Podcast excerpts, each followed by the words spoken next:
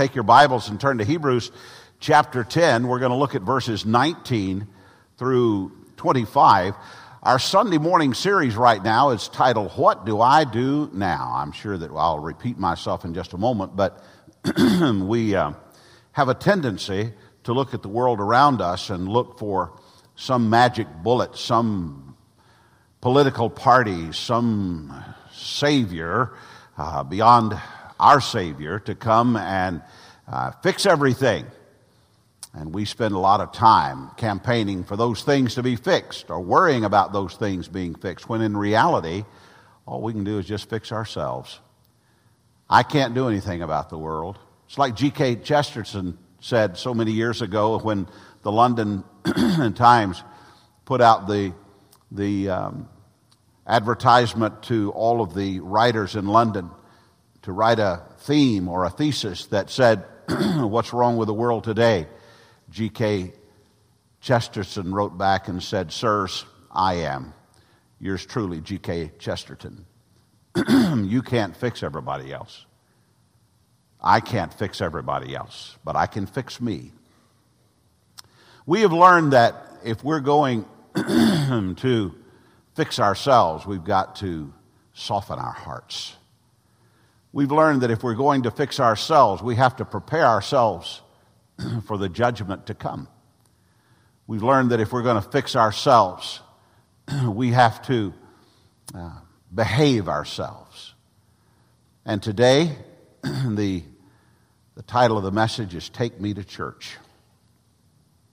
There's a difference between a survey and a study. A survey asks random people to rate their own behavior while a study measures the behavior of people with objectivity. For instance, most polls over the past few years have determined that church attendance is somewhere between 35 and 40 percent of our population in America. However, you can just watch as you come to church on Sunday, and you can see that there's no way that 40% of Tallahassee is on its way to church we know that that must have come from a survey where people were rating their own behavior. The survey says one thing, but the actual head count shows that less than 20% of Americans are going to church these days, more like 17%. There are many mega churches and what I call designer churches that are attracting a rotating group of people, but they are not effectively influencing the percentage, they're just rearranging it. We, that is the body of Christ, we're in trouble. We're in real trouble. In light of the world in chaos, what do we do now? is it okay to just let the church go away? Is that okay? should that be, should that which was once a staple in our society and in our life and our country become now just a rarely ordered option among us? Today's text tells us the value, the importance, the necessity of fulfilling our commitment to His, that is, the Lord Jesus' church, in the days that lead up to His coming. Someone needs to send us back to church. Now, I realize that I'm preaching this message to people who are in church. So I'm not, I'm not, uh, I don't have any rancor toward anybody who is in church or out of church today, but I do want you to understand that there's something going on in the body of Christ today that is not healthy and is not in preparation for the coming of Jesus Christ. I can only fix me and you can only fix you, but we really should make a new commitment to our local church. Here's the text Hebrews chapter 10 and verse 19. Therefore, brothers, since we have confidence to enter the holy places by the blood of Jesus, by the new and living way that he opened for us through the curtain, that is, through his flesh, and since we have a great priest over the house of God, let us draw near with a true heart in full assurance of faith, with our hearts sprinkled clean from an evil conscience, and our bodies washed with pure water. Let us hold fast the confession of our hope without wavering. for he who promised is faithful. And let us consider how to stir up one another to love and good works, not neglecting to meet together as the habit of some, but encouraging one another all the more as you see the day. There it is again the day, the day drawing near. Let's begin by talking about our privilege, specifically my privilege, your privilege. Verse 19 again. Therefore, brothers, since we have confidence to enter the holy places by the blood of Jesus, by the new and living way that he opened for us through the curtain, that is, through his flesh, and since we have a great priest over the house of God. If you've been attending our Bible studies on Wednesday night,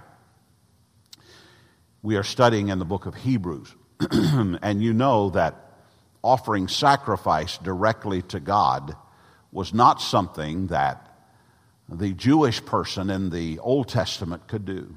They could not make a direct sacrifice to God. There were some occasions where someone might have been asked to do so, but they couldn't. That is, the average Jewish person couldn't do so. Entering into the most holy place, the place of sacrifice, was something that was reserved for the, the high priest. Aaron was the first high priest. Some people think Melchizedek was the first high priest, but Melchizedek was a unique order of priest. Aaron was the first high priest. 1 Chronicles 23 and verse 13. The sons of Amram, Aaron and Moses. Aaron was set apart to dedicate the most holy things that he and his sons forever should make offerings before the Lord and minister to him and pronounce blessings in his name forever. The high priest's most significant task was to enter into the Holy of Holies. He was to go into that chamber within the tabernacle on Yom Kippur or the Day of Atonement. And he would go there to ask atonement for himself and for that of the other priest and for that of all of, of Israel. On that occasion, he wore a very simple white linen garment. He didn't wear the, the costly and more ornate uh, garment. And he alone could offer the sacrifice for the sins of the priest or the, the people or of himself. Only he could offer that sacrifice. Well, here's a beautiful thing. Our privilege is that now we can come directly into the presence of God. our privilege is that now we can do what once only the high priest could do. We can enter into the most holy place, the very presence of God. And the reason that we can come to the Father is because we have a great high priest. This great high priest's name is Jesus. And so we can come to the holy place because of Jesus Christ. The old way was appointed for the priest to enter the holy place on your behalf. But now, you and I have a living way Jesus Christ, the Son of God. No one needs a mediator other than Jesus Christ. If you have Jesus Christ, He is your mediator. You can come before the Lord. You don't have, you can ask other people to pray for you. You can ask other people to encourage you. But I'm here to tell you there's, there's one person who made a sacrifice that made the Father available to all of us so that we can appeal directly to Him, and that is Jesus Christ. Our sacrifice for sin, our satisfaction for sin, the great high priest, the mediator between God and man, gave us this privilege. So, I've got a privilege, and so do you. Now, what is our posture in regard to the privilege? How should I come before Him? What should it be like? Do you go before the Father and say, What's up? Yo, yo, yo? Is that the way you go to the Father? There's a posture before the Father. Most of you know that Ron Williams and I have a, a friendship with an 86 year old man. He is a legendary college football coach we play golf with Coach Bowden just about every Saturday. We played yesterday, if you want to call that playing. I consider Coach Bowden to be a friend. But to be honest with you, my friendship with him is a little different than my friendship with Ron. I've known Ron since my college days at Tennessee Tech in Cookeville, Tennessee. We've known each other a very long time. We're very good friends. We and our, he and I and our wives get together. We'll go to dinner on spur of the moment. We made trips together, and so on. Coach has been in our home for dinner, but we do a little more planning before having he and Ann at our house, mainly because of Ann. But we, we plan it just a little bit. Now, here's the point the point is that we have the privilege of friendship, but we have a posture that's fitting to the success and position in life and history that Coach Bowden has. You just show a little respect. You just kind of make sure that you realize this is a good guy and he's a good friend. But you know what else? He's been a lot of miles that I've not been. I said that because to get you to understand that there is a posture that we must approach the Lord with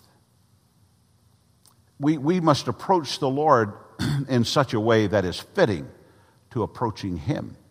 Here's what our text says in verse 22 Let us draw near with a true heart, in full assurance of faith, with our hearts sprinkled clean from an evil conscience and our bodies washed with pure water. This may be where the phrase cleanliness is next to godliness came from. That's the closest you'll find in the Bible to it.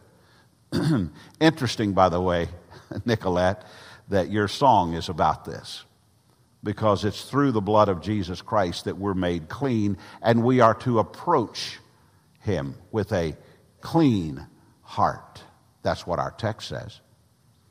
Our text says a, a true heart. That means a heart that's authentic that means a heart that's not just going through the motions. When we first teach our children to pray before meals or at night, we do not let them get away with running through a prayer. we do not let them get away with, with not praying properly, and there's not just the right words to pray, there's the right posture of prayer. And if they pray with a wrong posture, let's say they pray while they're still playing with something, we make them stop and, and do it again. Here are words from Jesus to help us to understand this. Matthew 5 23. So if you are offering your gift at the altar and there remember that your brother has something against you, leave your gift there before the altar and go. First, be reconciled to your brother and then come and offer your gift. That's telling us that there is a way to approach the Lord. We have the right to approach the Lord through Jesus Christ, but there's a way to approach the Lord. There's a posture by which we should approach Him. One thing that you can do, and so can I, is to be genuine. We can be the real article. We can be the true article. We can be genuine in our faith. There's plenty of hypocrisy in the world. The Lord doesn't need you to be one. He doesn't need for me to be one. You know, the world doesn't need another hypocrite. There's a lot of hypocrites in the world. It, it doesn't need another one, so let's be genuine. We're not going to be perfect. None of us are going to be perfect, but we can be real. Here's more good instruction from Jesus. In Matthew 5:37 he said, "Let what you say be simply yes or no. Anything more than this comes from evil." I do not like to have the feeling that someone is disingenuous. I don't like the feeling that someone is, is working me. I feel sorry for those of you who are too young to have watched Leave It to Beaver. Because there was a guy on Leave It to Beaver who's the perfect illustration of disingenuous. Those of you who watched Leave It to Beaver, would you just say his name out loud? Eddie Haskell. That's exactly right. Eddie Haskell. What a rat. But you know, there are a lot of people who kind of live their spiritual lives that way. They're dis- they are spiritual Eddie Haskells. We really love you, Jesus. My, your house looks good today. I'm going to go out and, hey, Squirt, how you doing? you remember when Eddie would talk to Beaver that way, the poor old Beav. There are those who are not genuine in their faith. This is not what it means to come to the Father with a true heart. We're to come with a true heart, with a clean heart. That means with a clear conscience. The verse says that our hearts are to be sprinkled from an evil conscience. Do you ever wonder how those running for public office are able to fit themselves to the crowd that they are addressing? Have you ever noticed how that they can? I think I could too, but you ever notice that? All successful politicians do it. And some do it without violating their conscience. Some have no conscience, so it doesn't matter. However, when you totally change who you are, excuse me, who you are to speak to a different crowd, there should be some sense of conscience associated with that. There should be some sense of this isn't real. I'm not being real here. And if we come to the Lord with a, a disingenuous conscience, how can our posture be right before Him? Again, I can't fix you. You can't fix me. I can't fix Washington. None of us can make anyone else sincere and genuine, but we ourselves can have a clear conscience. We can be genuine and sincere. We can serve God and approach His throne through Jesus Christ with a clear conscience. In a day when it seems that all is falling apart at the seams, our conscience must be clear toward God and, and toward others. It just must be. We must live with a clear conscience. The title of the message is Take Me to Church, but here we are well into the message and haven't even gotten to church just yet. In light of the world falling around your feet and mine in this time of chaos, of ISIS and, and, and so much chaos going on in the election world and, and so on, in light of, of all of that, what is the answer? Well, the answer is for us to do something about ourselves. I must understand my privilege as a believer and examine my posture. Am I clean? Am I clear in my life? There's also the matter of, of my persistence. Just have to stay with it. Verse 23 Let us hold fast the confession of our hope without wavering, for he who promised is faithful. You know, everyone has hope in hopeful times. Everyone does. When, when things are going just right and, and everything is up, up, up, and you got more money and you know what to do with, and your health is perfect, and, and your family's great, and everything's just wonderful, wonderful, wonderful, we can all have hope. Boy, it's a, you know, zippity doo dah day. However, when things aren't so wonderful, then can we have hope. To have hope in troublesome times is to demonstrate faith, it's to live by faith. Do you believe in the faithfulness of God? Do you believe that God is faithful no matter what? Do you believe that God is good no matter what? Do you believe that God is all powerful no matter what? Do you believe that the true and living God is greater than a, a God of hate, one that, that drives people to murder and to commit acts of terrorism. Do you believe in the true and living God?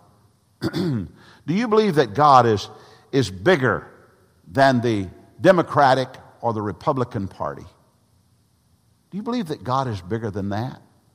Oh, yeah, I believe God's bigger than that. However, when the race boils down to what we do not particularly care for, we say, What are we going to do? I guess God's not bigger than your party then. How big is your God? You know, you can measure just about anything. We have inches and feet and yards and miles, ounces and pounds. Land is measured by the acre. In other parts of the world, it's measured by the hectare. You know what a hectare is? A hectare is about two and a half acres. Land is measured. You know that, Roger? You're a civil engineer. It's measured by the hectare. Distance is measured in other parts of the world in centimeters and meters. a meter is about 39 inches. In kilometers, one mile is, is uh, 0.6 of a kilometer. So if you're driving in another country and the, the speedometer says that you're going 100 kilometers an hour, you're going 60 miles an hour, typically, about 60 miles an hour. That's kind of the way to figure that. Just kind of do a 0.6 whenever you're, you're, you're traveling. We measure God too. Let me tell you how you measure God. I'm getting ready to tell you how you measure God. So do I. This is the measurement of God. We measure God at our point of worry. That's where we measure Him. If we don't fret over $10, but $100 really bothers us, then we've got a $100 God. You got it? or less than a $100 God. That's it. It could be, uh, a, if your threshold is 1,000 or 10,000 or 100,000, then that's the monetary limit of your God. I, my, God is God, and God is good right up to $10,000. Then I got to worry. That's how big your God is. If your God cannot function without a Democrat or a Republican office, then your God is bound by political party. Sure would be good for one of you say amen to that. it's the absolute truth. Well, Pastor Ray, aren't you, aren't you a member of a political party? Absolutely, I am. I, I just, I absolutely am. And I believe very strongly in the principles of that political party. I don't always believe in the people of that political party, but I believe in the principles of that political party. but I got to tell you something God's bigger than my politics. At the point of your, that your peace ends and your worry begins, that's the limit of your God. That's how big God is in your life.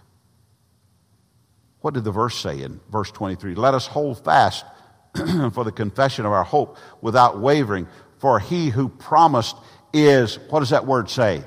Faithful. God is faithful. Your $10,000 God is faithful beyond $10,000. Your $100,000 God is faithful beyond $100,000. Your million dollar God is faithful beyond a million dollars. Your God is faithful. your God is faithful beyond your candidate. your God is faithful beyond the, the mess that's going on in our world today. your God is, is faithful. God is big enough for you or any issue that you may face. God is big enough to guide us through treacherous waters or speak peace to the waters if that's what He chooses. God is big enough. That wouldn't be a bad thing to say. God is big enough. Would you say that? God is big enough. Now think of the biggest problem you got going right now. Think about the biggest fear you've got going on right now. Think of the biggest issue in your life right now. Think of it. You got it in your head? Now say, God is big enough with me. God is big enough. If He's not bigger or big enough for whatever it is that's going on inside of you or in your life, well, then how big is He? Why would you entrust your eternity to a God who's not big enough to take care of your now and now? Why would you do that? Well, then, it is, if it's my privilege to know God through Jesus Christ, and my posture is that of being authentic in my Christianity, persisting in my faith in the true and living God, then to what end do I exercise myself to godliness in the day like we, in which we live? Well, that brings us to our purpose, my purpose. A few weeks ago, I preached a series of sermons addressing the purpose of each believer. You remember what we said? We are born with a purpose and born again to be able to find our purpose. As it relates to our text, and in light of the day in which we live, our purpose is to build the body of Christ, to encourage the church. That's what Hebrews 10 23 through 25 is all about. You've heard me talk about in the past consumer Christianity. Just in case you missed that, let me tell you consumer Christianity is when believers abandon their call to be salt and light in order to be entertained or carve out their own corner of Christianity. In other words, to just have it like they want it. My job isn't to be salt and light, my job is to get it like I want it. And so they go shopping. It's consumer Christianity. There's nothing in the world to indicate that in light of the return of Jesus Christ, that we should be good consumers that we should have programs that are exactly like we want them. We do know that we should soften our hearts. We do know that we should prepare for judgment. We do know that we should behave ourselves. And we do know that we should get ourselves to church. However, the greater need is often abandoned for the greater preference. We have great needs in our lives and we have great preferences in our lives, and sometimes our great preferences override our great needs. Sometimes our great preference isn't even related to God. A couple of years ago, Larry Martin introduced to me something that I had never heard before, Larry. Larry talked to me as though everybody had heard about this, and I'd never heard of it. but he, he said the, talked about having the third place in your life.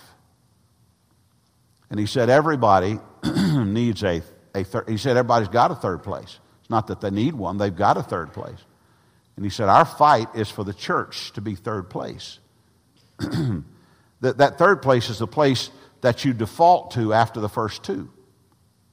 And the understanding is that Jesus at the center of our lives, in the middle of every place, but what are those places? Well, first of all, there's, there's home. He should be the center of every place. he should be the center of our home. Our home occupies most of our time. Granted, maybe sleeping time, but our, our home occupies most of our time. Then there's work. Work occupies a lot of time. Nothing wrong with that. And Christ ought to be at the center of what you do professionally every day, whether it's, it's work or school or volunteering or, or whatever it is. And, and Jesus can be the center of your first place and Jesus can be the center of your second place. The question is about third place. God's local church is the third place of our lives. And He too is the center of our third place. But if anything takes that place as third place, then how can God be the center of it?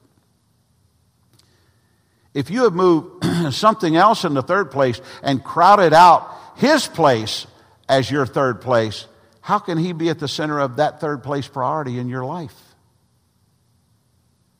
Again, Hebrews 10 24. and let us consider how to stir up one another to love and good works, not neglecting to meet together as is the habit of some, but encouraging one another, and all the more as you see the day drawing near. Here's what I know about my purpose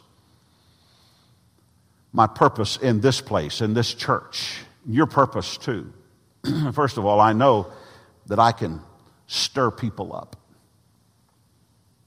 That's what the Bible tells us we're supposed to be doing, stirring each other up. Let me ask you this Are people, Christians, your brothers and sisters in Christ, and others, are they better off for knowing you? Do you stir others up to love good and to love good works. I don't mean chide them.